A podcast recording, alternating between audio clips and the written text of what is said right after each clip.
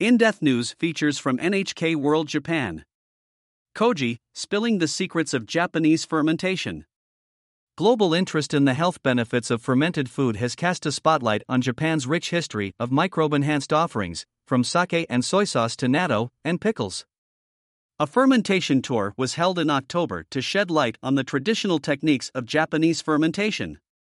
Michelin rated chefs, restaurant critics, and food science researchers were among the 39 assorted foodies from Asia, Europe, and the US who took part in the three day tour. One of their destinations was a 600 year old factory in Aichi Prefecture, central Japan. The factory makes Koji spore Japan's national mold and supplies it to brewers of sake and makers of seasonings such as soy sauce and miso. Only around 10 Koji spore makers are left in Japan. Each of them has their own secret techniques, handed down for generations. Revealing the process. Nowadays, machines are doing much of the hard graft. The foreign visitors were shown a 4 meter tall cultivation container. Base ingredients rice, barley, or soybeans are first steamed inside the sealed container to prevent contamination from other mold or bacteria. After cooling, koji spores are sprinkled over the grains to create different koji.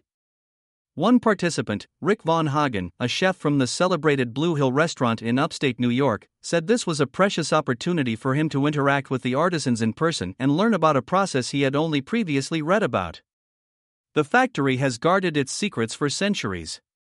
The president of the Koji spore maker, Murai Ichiro, says he decided to open his door to foreign visitors for the first time because he wanted to help foreign customers better understand a business and manufacturing process he says is unlike any other in the world. It was also a great opportunity to communicate directly with future customers with influence.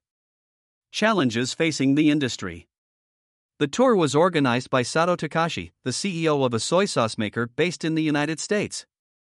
He says he wants to do something to support the fermentation industry in his home country.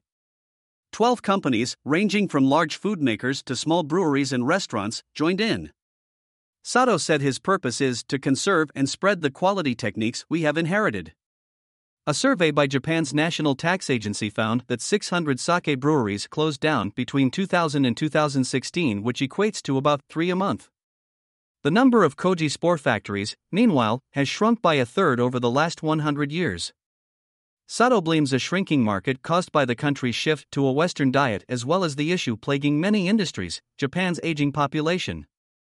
In the next hundred years, half of brewers might go out of business, he says.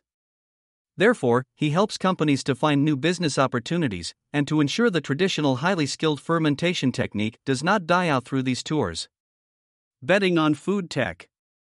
Sato is placing his hopes on a movement of food tech technology used to expand the possibilities of food, while also tackling issues like food shortages and dietary diversity.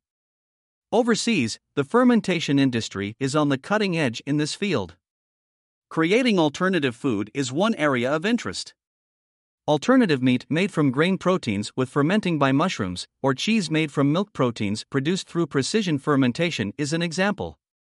The global market for brewing and fermentation is estimated to grow from $4.3 billion in 2023 to $6.5 billion by 2030, according to a Japanese think tank study. David Zilber, a renowned fermentation chef and head of research at a bioscience company, thinks fermentation can unlock new possibilities. In terms of innovative food technology going forward, I feel like the koji microbes responsible for fermentation have a big role to play. The group sampled a Wagyu hamburger on a bun flavored with amazake, a fermented drink with a history of more than 1,000 years. The different levels of umami and the different flavors that koji imparts in the food give it a whole other dimension, Jamie Leeds from a restaurant in Washington says. When you're eating it, you're not quite sure why it's so delicious. Sato hopes to connect brewers of high quality koji products with foreign customers who have an interest in fermentation and innovation. Sharing the background of Japanese fermentation food culture with people in the industry overseas will lead to the creation of novel cuisines we cannot even imagine, says Sato. I would like to support them to invent a great variety of foods using Japanese koji. Araki Niwa. NHK World. Producer